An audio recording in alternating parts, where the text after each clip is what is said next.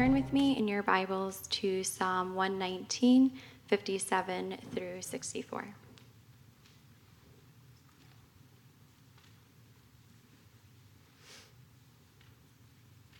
You are my portion, Lord. I have promised to obey your words. I have sought your face with all my heart. Be gracious to me according to your promise. I have considered my ways and have turned my steps to your statutes. I will hasten and not delay to obey your commands. Though the wicked bind me with ropes, I will not forget your law. At midnight, I rise to give you thanks for your righteous laws. I am a friend to all who fear you, to all who follow your precepts. The earth is filled with your love, Lord. Teach me your decrees. This is the word of the Lord. Thanks be to God.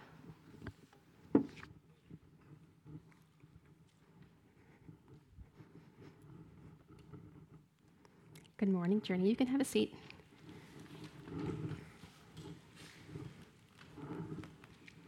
Um, I also, I guess I'll go ahead and introduce myself. It's been a couple weeks since I've been here, um, and I see some new faces. So, my name is Valerie. Um, I am one of the pastors, and um, I also have a picture to show. My husband is on sabbatical. Um, he now is in Colorado waiting for the next group of guys um, come out and join him. But he has had a great, um, a fast, but a great one. He's so, and I was thinking about this morning, I thought, I think when we sent him out, I prayed that he would go fishing and catch something. So I had this picture because he did. He went fishing and he caught something. Um, so he's having a great time. So all, everyone that's prayed for him or asked about him or well wishes from him, he has had a great time. So thank you all very much. He's, he's, he's enjoying sabbatical. Um, I'm going to get started and we have the last couple of weeks we've been talking about um, you can take it down now. Thank you take it down. Thank you.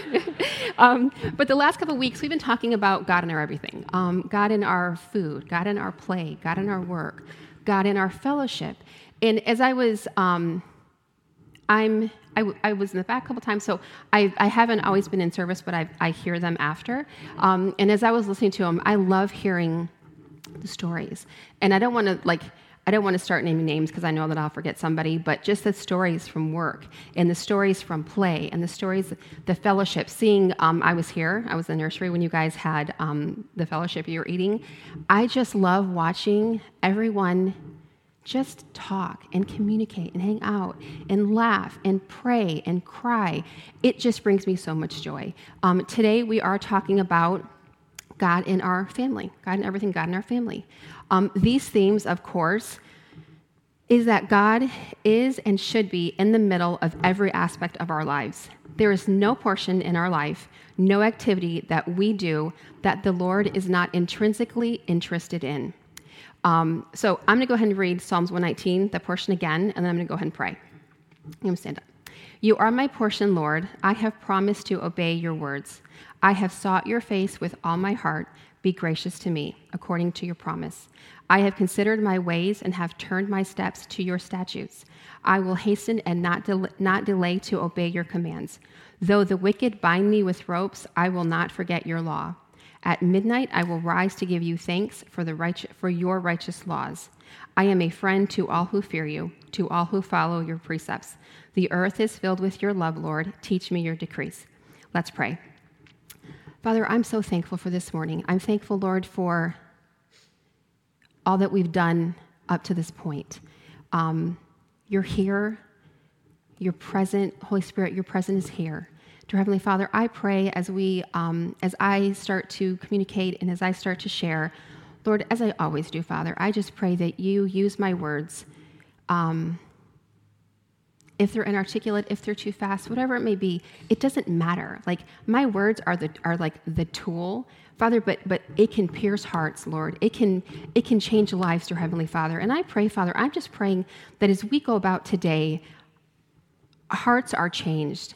Things are, are rearranged, dear Heavenly Father, that we give ourselves to you completely, Lord. No distractions, um, no thinking about those families that excited they're going to leave tomorrow going home, that, that stuff's going to be there. Like, let us focus this next 20 minutes on you, on prayer, on giving you the glory, dear Heavenly Father. In your name we pray, Lord. Amen. So, to jump right into it, how do we experience God in our everything? How do we experience God in our family? Number one is we must be utterly dependent on God. God must be our portion. The very first part of that scripture, it says, You are my portion, O Lord. In studying for today, I discovered when I was studying, I um, came across that small little sentence. Um, the small little bit of scripture are the words of a satisfied soul. The psalmist is satisfied with the portion received, and that portion is the Lord Himself. Not the Lord and, not the Lord plus play, not the Lord and work, not the Lord. It's just the Lord. We need to be satisfied with our portion, which is the Lord. Charles Spurgeon said, and it observes that this portion of Scripture was a broken sentence. The translators have mended it by insertions, but perhaps it had been better to have left it alone. And then it would have appeared as an exclamation My portion, O Lord. That is it, my portion, O Lord. As I was studying and reading, my mind instantly goes to um, Thanksgiving, Thanksgiving dinner.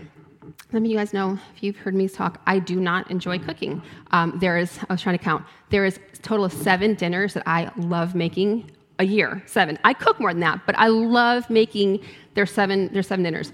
Thanksgiving being one of them. So I will ask all of my children, okay, guys, you tell me one, one dish that you want, and I'll make it for us on top of everything else. And Thanksgiving is like those times where, like, typical, like, the typical saying, like, you're in the kitchen cooking for like seven hours for it to be done in like 17 minutes. I love it. I love Thanksgiving. And as I was reading the scripture, the it instantly reminded me of Thanksgiving dinner because when we sit at our table, my table is full of food. And as each child and, and, each one of us, you know, me and my husband, we all make our plate, we are taking our portion. We are taking the portion that we think is going to fill, fulfill us, complete us, satisfy us, satiate that hunger. That is our portion. That's what we choose. There are some times when I will make dinner and just be like a random Tuesday, um, maybe a child's not home or something, and my kids will ask me, "Oh, mom, can you save me a plate?" So when I make them a plate, I never make, I never save enough.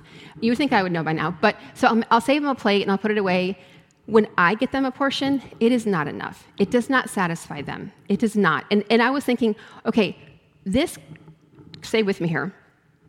This is basically telling us don't settle for someone's portion for you. I can get my kid's portion, it's not enough. D- don't settle for what the world has for you. Don't settle, don't covet someone else's portion. The Lord has our portion for us. The Lord is our portion. We have to be, we have to be satisfied in Him. He's sufficient. It's not enough what, what the world gives us, He is enough. And this is a very basic analogy, I know that. Um, but the Lord is our portion, He is all our need, He is all that we need. We are satisfied in Him, which means, when I think of satisfied, I mean we are content, we are happy, we are pleased, we are gratified, we are content. I think content may be the right word. We find our living and our breathing in Him. This is a longer portion, so I'm going to go ahead and just read it, but excuse me one minute. Acts 17, 24 to 28 says, The God who made the world and everything in it is the Lord of heaven and earth and does not live in temples built by human hands. And he is not served by human hands as if he needed anything. Rather, he himself gives everyone life and breath and everything else. From one man he made all the nations, that they should inhabit the whole earth. And he marked out their appointed times in history and the boundaries of their lands. God did this so that they, I inserted we, would seek him and perhaps reach out for him and find him, though he is not far from any one of us. For in him we live and move and have our being.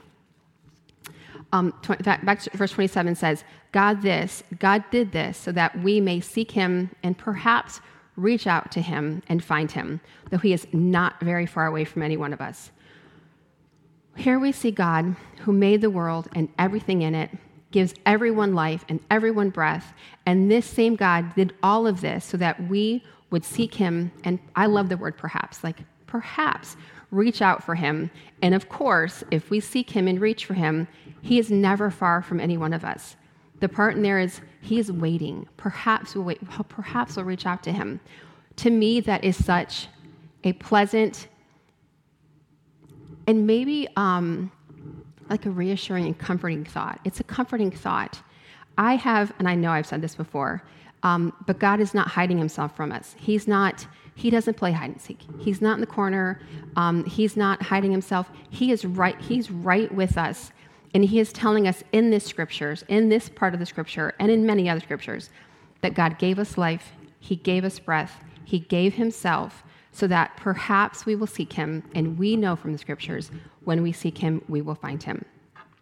Number two would be see the blessing, the blessings that our families are. Um, I hope and I would think um, my prayer, I guess I'll say my prayer, is that the, the great majority of people in this room um, would describe their family as a blessing. They are, and they are a blessing. However, they can also be challenging. Now, mind you, I didn't say perf- our families aren't perfect, but they're a blessing. But they can be challenging. Ken Shigematsu said, with all of the joys and frustrations, family are, family are the ideal place for faith to grow. And we know, according to Dane Ortlund, he says faith is turning to Jesus. We should be turning to Jesus. We should be turning, I'll say it again, we should be turning to Jesus. God in my everything, God in my family, we should, when, we, when we're dealing with our our maybe not not per, not not perfect families, our challenging families, we should be turning to Jesus. Our families um, humble, exhort, frustrate, encourage, exasperate, exhaust, energize. They bring they can bring grief. They can bring laughter. They can bring trials. I could probably go on and on. Our families, they are like, and I was thinking like they're a microcosm like looking at the like outwardly looking at just my family. It's unique and there are times when we are fighting and there are times when we are laughing and there are times when we are in the middle of a, a fight we'll be laughing. Like it is just that that's how god made our families. Um, again ken shigematsu says of our families they see our faults and our inconsistencies our self-flattery and our self-deception for this reason, our family relationships are a pro- powerful crucible, crucible God uses to refine our character. So, me being, I have to know what like every one of those words mean. So I'm like, okay, what is crucible? I didn't know what it meant. So, in case you don't know, crucible is a pot in which metals are heated to a very, very, very high temp. That is not what I would have thought when I was having a family when I started 25 years, 24 years ago. That's not what you think. Living in it now, that's what a family is. Like, think about that.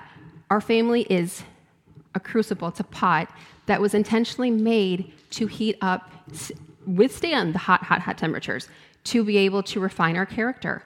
Another word for refine, I also looked that word, is to sharpen us or to improve us. God uses our families to sharpen us, to improve us, to improve our character. He uses our families to, to, to mold us into to mold us into a more perfect person. God uses our families almost as like a mirror. Like if you hold a mirror in front of yourself, it shows you everything. Um, God uses our families like that, and, and it's like a family holding a mirror up to our face, and our families show us our insecurities, our self flattery, our fears, our weaknesses, our shortcomings, all these things we should either be giving to the Lord, all these things, our fears, our insecurities, our pride, our weaknesses. We should be repenting to the Lord for these things that we hold too closely. So the things that we just hold on to, that those families, like, you know, guys, like, you know, us, us moms when I was younger, my, my one thing is I wanted that. I want, and there was a meme that went around, and it was so fitting because, um, you know, school starting soon, and when my kids were younger, about two weeks out from school, I would. My plan was start prepping them to go to school, like to get ready for school. So I put them to bed like half an hour earlier every night. It never worked. They didn't go to bed. I didn't go to bed. I just found myself getting more frustrated that I couldn't get my sleep. Those things are a crucible. It's, it's heating me up so those, those little edges can get knocked off. And the Lord is just using them to knock those little things off. Um, those things that we hold on to, the things that we take pride in, the things that we might put in front of the Lord and maybe put in front of our family. Our family, if we listen to them, are extremely great truth tellers.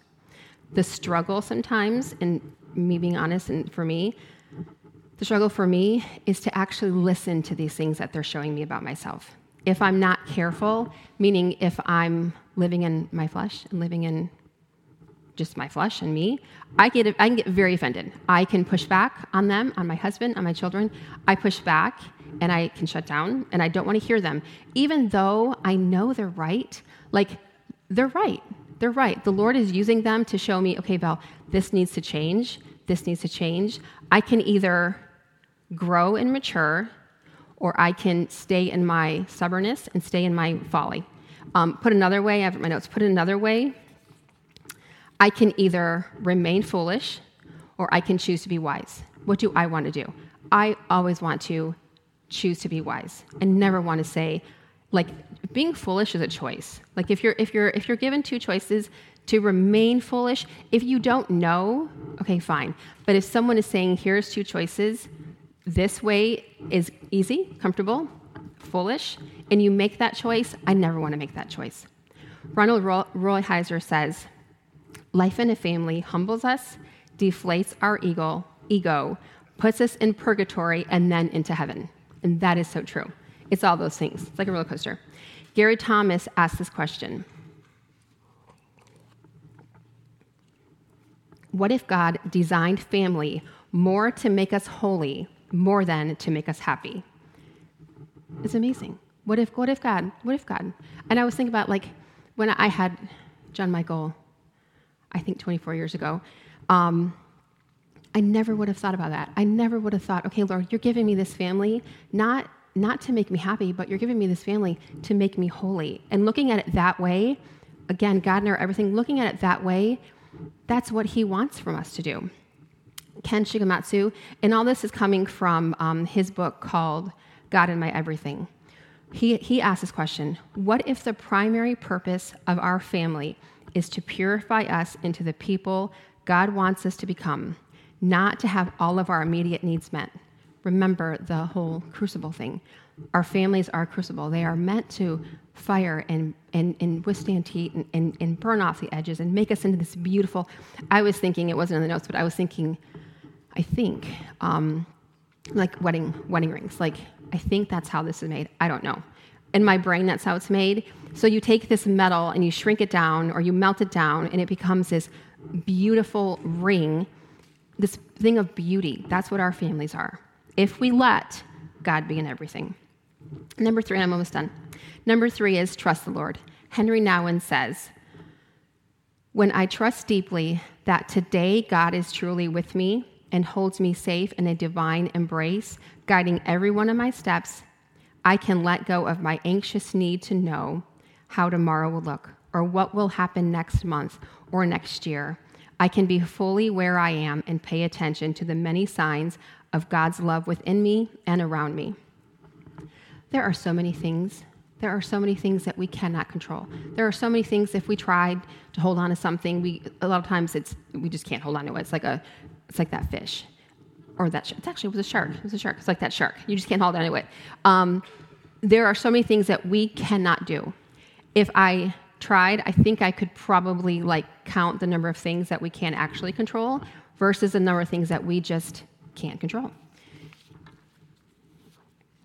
Make sure. Hold on, guys.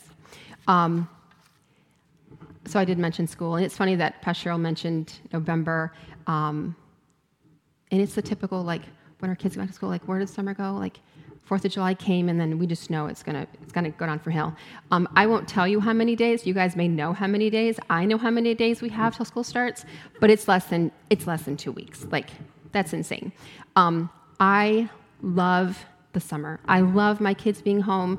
You know, I love not so much kids being home, but I love just the laid back, just the ease, a slower pace. It's just a. It's like the whole summer is just a pace and I still work, but it's just a summer. It's like um, it's like um, what I think of, like a Sunday lived out every day of the week. Like my Sundays are very easygoing. That's how my summer is. However, the thought of school starting, the sched- our schedule's getting crazy, the commitments, um, the fast pace of school time, I do not like it. It doesn't matter that I don't like it. No one asked me if I liked it. I know, okay, my children have to be my children. When I say my children, I have one that's in school. My child has to be in school. I don't have a choice. I've got to get her to school in the morning. Ken Shigematsu in his book said, reminded me of this basic principle. If you don't intentionally set the priorities in your life, life's events will prioritize your life for you. And I was reading that, and I read it already. I read it before. It didn't hit me. But when I was reading it yesterday, I thought, okay, because, because school is right here. I thought, okay, Val, you have to set the priorities for your life. So this kind of like a little side tangent. What will your priority be? What will it be? If we, if I am not careful, and by careful I mean if I don't intentionally set the priorities in my life, I will find myself being carried along with life instead of living my life. My life will be, I will go with life, but I will not live it. I will not have a choice. I will be frustrated. I will be burnt out. I will, I will not live my life. And I do not want that. I do not want it. My prayer, my prayer, I'll say it now, my prayer for us and for everyone in here that has children um, going to school, like even those very fresh, you know, incoming kindergartners, my prayer is that this year, you prioritize your life. You don't let the life happen to you, that you set boundaries, that you say no to things that don't need to be done. Um, I'm going to pray, and I'll pray maybe before we get pray. I'm going to pray against guilt, pray against mom guilt. All these things are what we let happen to us because we have not intentionally set priorities for our life. Um, so back to my thought. Um, and, and I know this is talked about before. I know it has. I probably have talked about it, um, but I do think it bears repeating that God in my everything means God is literally involved. He is at the center, He is in every aspect of my life. There is no burden, no worry, no thought that is too big for Him, just as there is no burden, no worry, or thought that is too small for Him. I think we make, we make it too big or we make Him too small. Like he is too big up there to worry about um, something petty. In my mind, it would be petty. Or he is too, we don't say this, but maybe in our brain we're thinking, he's too small to worry about to take care of this grand big thing. Um, this past week, I was talking to somebody at work about naps. Um, and we were talking about, like, can you take a nap? Do you not take a nap? Blah, blah, blah.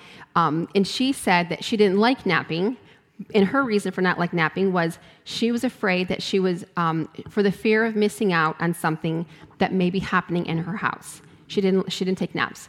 Um, at one time i also didn't take naps I, for different reasons. Um, i will nap now but it let me hear like let me hear one of the girls downstairs making making food or come in and see if i want to watch gilmore girls. I'm up and i'm in like i'm right there with them. Like i also don't want to miss out. I think this, and again, this is a very small like example, but when I think of the Lord in our life, I feel like this is what He does. He is there and He is waiting for us to perhaps reach out to Him. And of course, He's available. He is there and He's like, He's just waiting and He's just waiting. I don't, He's not sleeping. He's waiting. He's always present. He's always like, always there, always watching, always listening. But He is waiting for us. And how many times have we gone about our day and, and, and not even noticed, He is there waiting for us. He is there waiting for us, perhaps, to reach out to Him. Um, last week, as Pastor said, last week we heard from some of our youth that came back from um, camp, and the camp was the camp's theme was "Yes, we can." We say yes. We say yes. I knew it was we say yes. We say yes. We say yes. So the, the kids came up here and they said, What do you say yes to? And as I was watching and, and kind of like going, going back and looking at it, and when I was watching, um, my daughter was up here and she was kind of talking about it. And I thought, like, the Lord was dealing with me about that also. And then when I was writing my notes down, um, I was thinking, what do we need to say yes to? What do we need to say yes to? What are you holding back that you don't even realize you're holding it back. You don't even realize it. With our mouths, you are saying yes, like you're saying, sure, Lord, take it.